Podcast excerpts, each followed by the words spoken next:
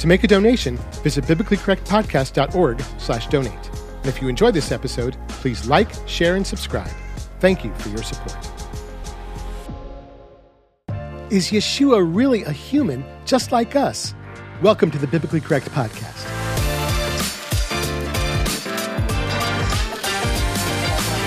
Shalom, y'all. This is the Biblically Correct Podcast, teaching biblical correctness in a biblically incorrect world. My name is Kevin Geoffrey. I'm a Jewish follower of the Messiah Yeshua, Jesus, and I love teaching the scriptures. The Master Yeshua is God in the flesh. He is the Son of God. He is one with the Father. He is Adonai. And this is amazing and glorious, not just because it's true, but because as much as He is God, to whatever extent that unfathomable reality means, He is equally as much a man, a normal flesh and blood human being, just like you and me. This is the mystery that astounds us and only the beginning of the impossible that the Messiah Yeshua makes possible. But why would God need to enter humanity in this way? Can Yeshua truly be just a man if he is also truly God? And does Yeshua's equal humanness also hold equal significance for our faith? In the previous episode, I explained from the scriptures in what way Yeshua is God, how he is the Word of God who became flesh, having emptied himself and set aside his deity, yet nevertheless still remains indwelt by all the fullness of that same deity. A paradox for sure, but what the scriptures plainly teach nonetheless. In this episode, we'll look at Yeshua's humanity to establish that the scriptures say that he is indeed fully human, not superhuman, and to explore why Yeshua's being a man is not only crucial for our salvation, but for our daily walk as disciples of Messiah. Now, when we talk about Yeshua's simultaneous dual nature as fully God and fully man, we tend to elevate the divine at the expense of the physical.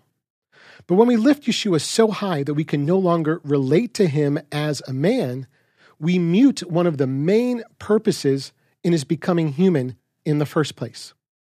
Though Yeshua clearly embraced his identity as the Son of God and occasionally referenced his own divine origins, he most often referred to himself as the Son of Man. This apparently is a reference to Daniel chapter 7, and Yeshua seems to use this title as an acknowledgement of his role and calling as Messiah. In Daniel chapter 7, verses 13 through 14, it says, I was seeing in the visions of the night, and look, with the clouds of the heavens, one was coming as a son of man. And he had come to the Ancient of Days, and they had brought him near before him. And to him had been given dominion and glory and a kingdom, and all peoples, nations, and languages served him. His dominion is a dominion forever that will not pass away, and his kingdom that which will not be destroyed. In fact, Yeshua references this very passage as well as Psalm 110 in his answer to the high priest, according to Mark chapter 14, verses 61 through 62, when he asked him, Are you the Messiah, the Son of the Blessed One? And Yeshua said, I am. And you will see the Son of Man sitting at the right hand of the power and coming with the clouds of the heaven. Yeshua also uses the title Son of Man in earthly, mortal contexts. For example, in Matthew chapter 8, verse 20, he says that the Son of Man has nowhere to lay his head, to lie down and rest. And in chapter 9, verse 6, that the Son of Man has power upon the earth to forgive sins. In Luke 7:34, he refers to the Son of Man as eating and drinking. And in Mark chapter 9 verses 9 through 12, Yeshua speaks of how the Son of Man would suffer and die. So while the title Son of Man isn't a direct affirmation of his humanity, it still reinforces his interaction and association with us. But what speaks most obviously to Yeshua's humanity is the fact that the scriptures tell us that he was literally born. This is actually the very first thing that we learn about Yeshua in both the accounts of his life from Matthew and Luke. In fact, the book of Matthew opens with a scroll of the birth of Yeshua the Messiah, son of David, son of Abraham. Then Matthew traces Yeshua's human lineage going as far back as Abraham. Luke does this also in chapter 3, stating in verse 23 that Yeshua is the son of Joseph, Joseph, Miriam's husband. Then tracing it all the way back to the beginning, saying in verse 38 that Yeshua is the son of Adam, the son of God. But while we have these two birth records, which unequivocally establish human lineage, especially Yeshua's literally being the son of David, which is a messianic term, and thereby qualifying him to sit on David's eternal throne as king of Israel, the two genealogies have also created some issues. First, both of them speak of Yeshua as being the son of Joseph. And yet, according to both Matthew and Luke, Miriam became pregnant without first having had relations with her husband. She and Joseph were only pledged to be married at the time. And as the scriptures say, she conceived from the Holy Spirit. So you probably see the dilemma with this. If Yeshua only has human lineage through Miriam, which we assume he would have by virtue of being born to her, then that would imply he's some kind of half man, half God creature, like something out of Greek mythology. But if Yeshua legitimately has full human lineage, specifically from Joseph, then how could he have been conceived without an earthly father? Now, we know from the scriptures that both of these things are true, that Yeshua was both conceived from the Holy Spirit and he has Joseph's lineage. These are indisputable facts of Scripture. But the Bible never tells us how we get from Yeshua's miraculous conception to his sharing Joseph's ancestry. It just says that it's so. But unless the biblical authors are lying to us, which they're not, and despite the manner in which Miriam became pregnant, there's nothing to suggest that Yeshua isn't legitimately in Joseph's line. And we have the birth records to prove it. This means that Yeshua is literally, genetically descended not only from Joseph, but all the way back to Adam, just like us. Look at it this way Yeshua is a man but not just a man. Yeshua is God, but not just God. And Yeshua was conceived from the Holy Spirit, but not just conceived from the Holy Spirit. He also somehow, some way, also became a fully flesh and blood human being, specifically a descendant of both Miriam and Joseph. The other issue that these genealogies present is that their list of names are different. They both include the same important touchstones of Joseph, David, and Abraham, but the names between David and Joseph aren't the same. Now, there are various explanations as to why this is, and I don't have time to go into them, but the predominant view is that Luke's genealogy is actually that of Miriam and not of Joseph, which would be unusual to say the least. While the scriptures may hint that this is the case, there's really no way to know for sure. So, what does this do to the reliability of the two genealogies? Well, according to Dr. Michael Brown, in volume four of his book, Answering Jewish Objections to Jesus, he writes There do appear to be some contradictions in these genealogies, just as there appear to be contradictions in some of the genealogies of the Hebrew scriptures. But there are very reasonable answers to resolve the conflict. Common sense would also tell you that the followers of Jesus, who were totally dedicated to demonstrating to both Jews and Gentiles that he was truly the Messiah and Savior, would not preserve and pass on two impossibly contradictory genealogies. So while I would have personally preferred that these genealogies matched, it doesn't strain my faith in the reliability of Scripture that they don't. On the contrary, the fact that they're different proves that the biblical authors themselves and later copyists weren't in cahoots so as to eliminate difficult scriptural issues like this one. But the bottom line is that the differences in these genealogies don't change the fact that both Matthew and Luke considered Yeshua to be an actual human being with traceable human lineage, and by virtue of that lineage, a legitimate right to the throne of David. It's alleged discrepancies like these and other scriptural ambiguities that have historically fueled speculation about the nature of Yeshua's humanity. In Luke's genealogy, for instance, when speaking of Yeshua being the son of Joseph, Luke inserted in chapter 3, verse 23, the really inconvenient phrase, as was supposed. In other words, it was supposed or assumed within the community that Joseph was Yeshua's father, which he was and wasn't. While the presence of this phrase could partially be explained as Luke's way of indicating that he was indeed giving Miriam's genealogy, it has the unfortunate and potential byproduct of making Scripture's testimony about Yeshua's humanity less clear. Complicating the matter are seemingly ambiguous passages such as Philippians 2, which we covered at length in the previous episode. For example, in verses 7 and 8, Paul says that Yeshua had been made in the likeness of men and in appearance having been found as a man. Similarly, in Romans 8 3, Paul says that Yeshua was sent in the likeness of sinful flesh. So, for someone not wanting Yeshua to actually be a normal person just like us, one could read these passages in such a way as to suggest that he only appeared to be human, or that he was like a human, meaning similar, but not actually fully human.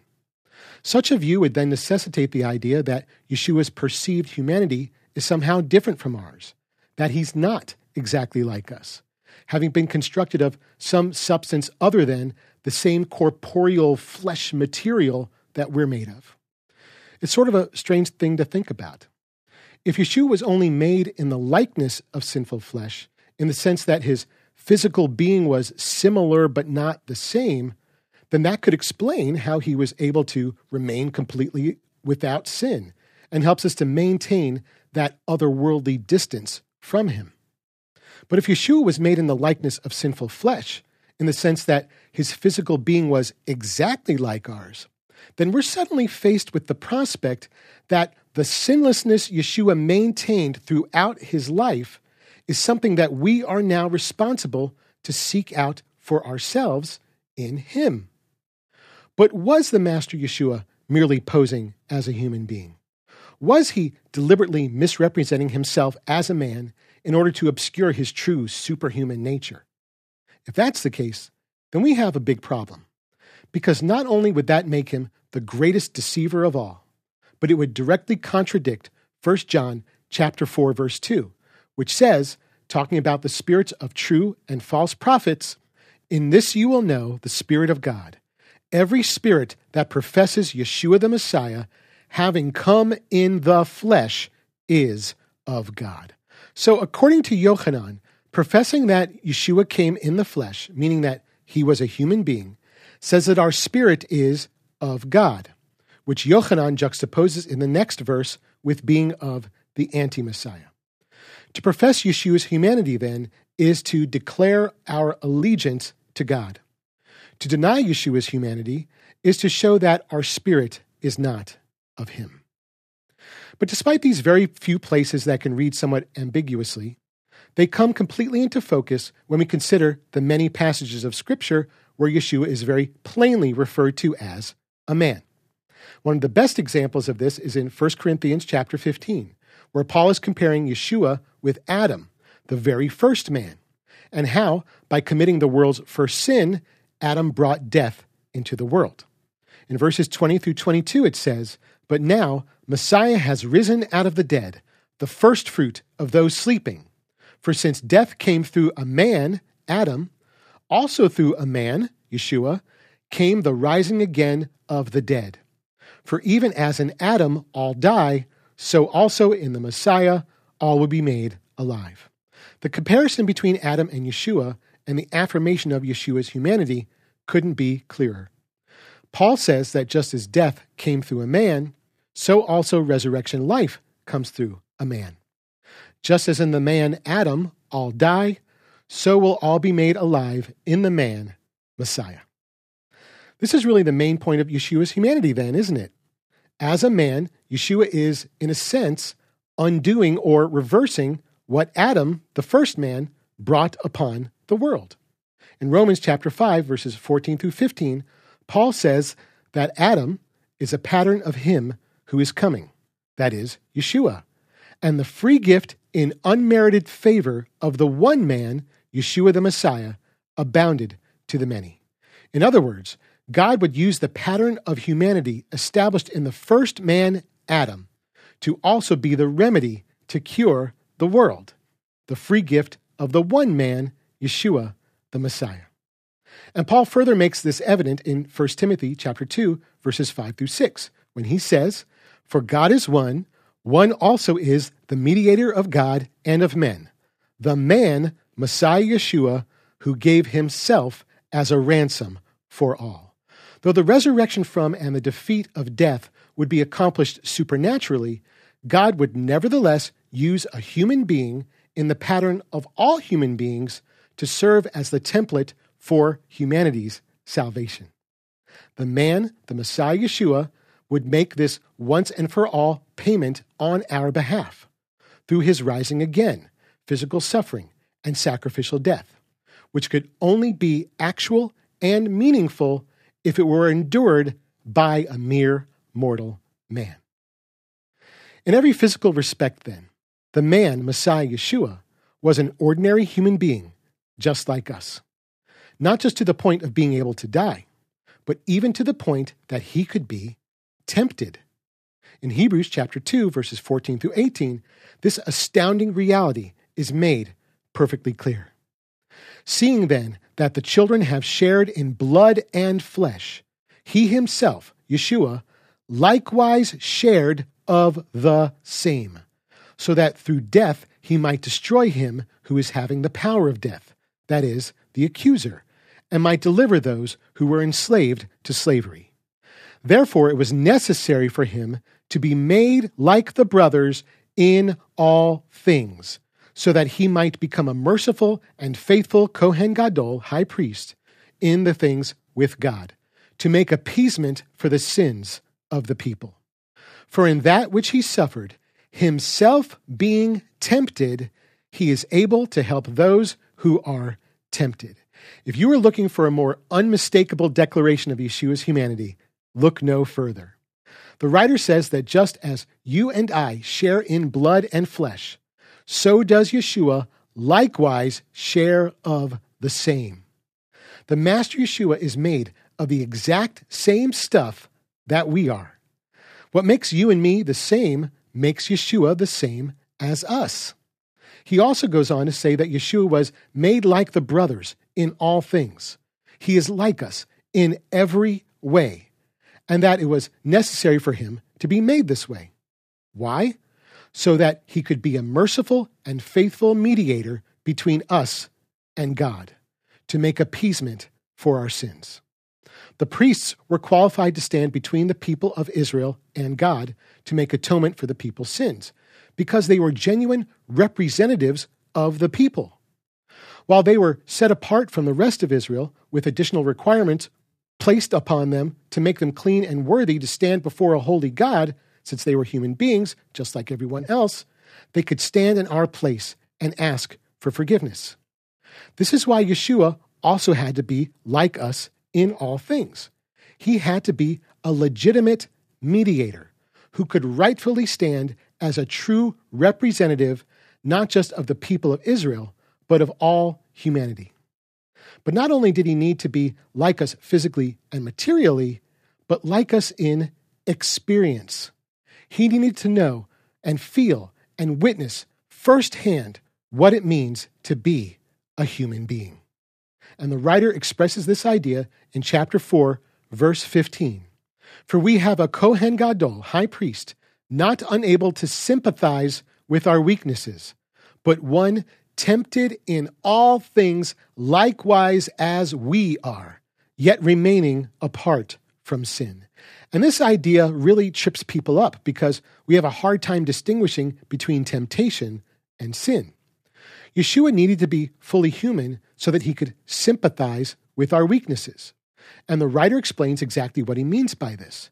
Yeshua needed to be able to be tempted in all things, likewise as we are.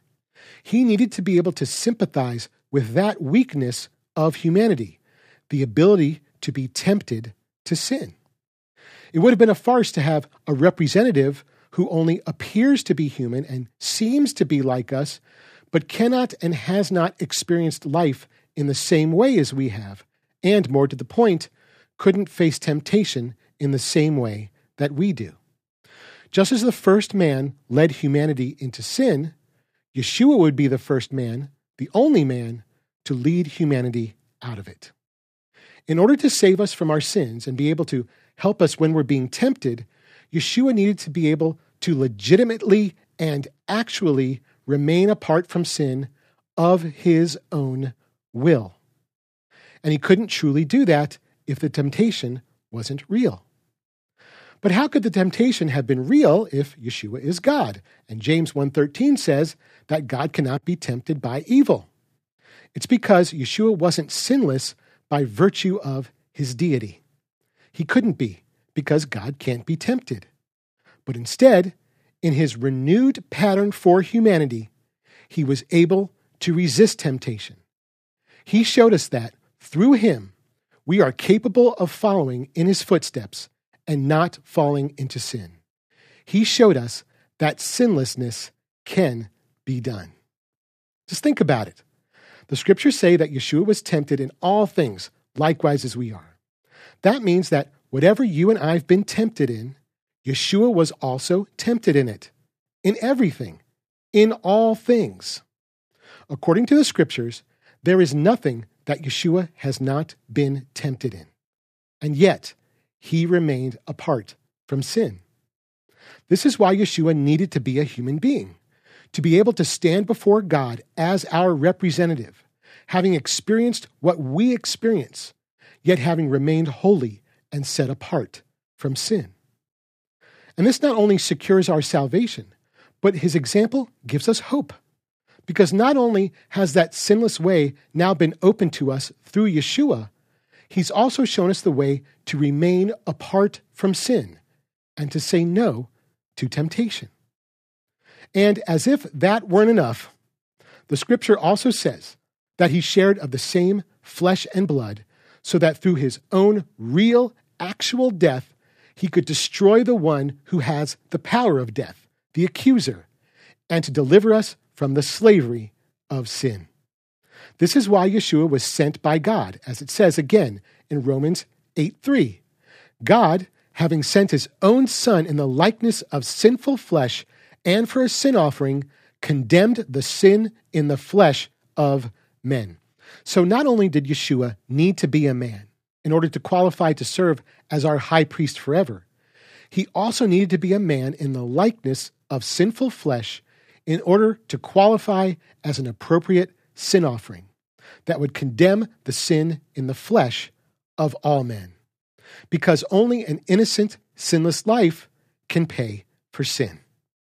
The man Yeshua the Messiah, who, because he was without sin, required no sacrifice of his own, became an acceptable offering for sin on our behalf, making atonement for us once and for all. The testimony of Scripture concerning Yeshua's full, authentic humanity is consistent and clear. He is the Son of God, but equally the Son of Man. He was conceived from the Holy Spirit, but was literally born having come from a woman and possessing traceable human lineage to his ancestors David, Abraham, and Adam. Like us all, it was after Adam that Yeshua was patterned, sharing in our same blood and flesh, being made like us in all things. Both physically and in life experience, the Master was an ordinary human being, able to sympathize with our weaknesses and to be tempted in all things just as we are. Yet he remained apart from sin. It was in this true humanity that God sent Yeshua to reverse what the first man had brought upon the world. Through his literal rising again, his real physical suffering, and his actual sacrificial death, the man, Yeshua the Messiah, freely gave himself to pay the life ransom for us all. In his humanity, he qualified to serve as our high priest forever, standing before God on our behalf to eternally make atonement for us. And as an appropriate and guiltless sacrifice, he delivered us from our fleshly bondage, setting the whole world free from slavery to sin for everyone who believes. But the good news is, it didn't end there. Yeshua wasn't just taking away our sin, he was defeating death, something that an animal sacrifice could never do. And he was doing it for all of us with one sacrifice forever. something that someone who wasn't both fully man and fully God could never accomplish. And this is why Yeshua's dual nature is so important, not only as a fundamental of our faith, but because it's a salvation issue. If we don't accept this is true, then we're rejecting the Yeshua of the Bible and therefore following a different Messiah. If Yeshua weren't an actual man, then he couldn't truly be our representative. To genuinely sympathize with our weakness and share in our humanity, representing us before God and being sacrificed in our place. But if he wasn't also an equally God, then he could never pay the price to redeem everyone's lives from death. No mere man could ever do that, only God, as it says in Psalm chapter 49, verses 8 through 16. No man can redeem absolutely a brother. He cannot give to God his life price. And costly is the ransom of their soul. It has ended it forever, that he should live on and on for all time and will not see the pit. But God will redeem my soul from the hand of Sheol, for he will receive me, Selah. The word of God chose to become flesh, to reconcile us to our Creator by paying the price for our lives. Only the humanity in Yeshua could be our suitable sacrifice. Only the deity in him could afford the ransom for our souls. What God has done in the person of Yeshua, the divine dynamics that make up his eternal duality, defies language and thought, and is truly beyond our ability to comprehend. His two natures are distinct, yet inseparable and indistinguishable. He isn't half God and half man, or a conjoined superhuman God man, but both and simultaneously fully human and fully God. One nature neither conflicts with nor intermingles with the other, yet they both permeate and fill the single being that is the Messiah. Yet, no matter how much we attempt to explain or whatever sense we think we can make of it, the full extent of Yeshua's total essence is ultimately unfathomable and inexplicable. But that doesn't mean that we can't find incredible hope and encouragement in the perfection of the Master's humanity. Because the goal of Messiah's example for us isn't unattainable. The way of purity and holiness through him is within our reach. Peter teaches us that Messiah also suffered for us, leaving himself to us as an example so that we may follow in his steps. And Yeshua says that we can do acts even greater than he. We're not being asked to strive daily in vain to imitate an incorruptible, unmatchable deity. Instead, in the man Yeshua the Messiah, we have the one whose pattern we're not only expected, but able to emulate. The hope we have in Yeshua is not just that he's fully God in the flesh, nor that he is, in fact, the unique one and only of God. You should also find hope in his ordinary humanity because Yeshua's example isn't impossible to follow. You can be just like him because in his humanity, he has been just like you. Thanks for joining me for this episode of the Biblically Correct Podcast. If you like this episode and want to see us make more, then we need your help. Visit our website at biblicallycorrectpodcast.org to support the work of Perfect Word Ministries and MJMI with your much needed donations. And of course, don't forget to like, share, comment, subscribe, and ring the bell to receive notifications whenever a new episode is posted. If you have any questions about this teaching, or if there are any other topics you'd like to see me cover, leave me a comment or shoot me an email at kevin at perfectword.org. That's kevin at perfectword.org. Until next time, remember that every scripture is God breathed and profitable for teaching, for refuting, for setting a right, and for instruction that is in righteousness so that the man of God may be fully equipped, having been completed for every good act. Shalom.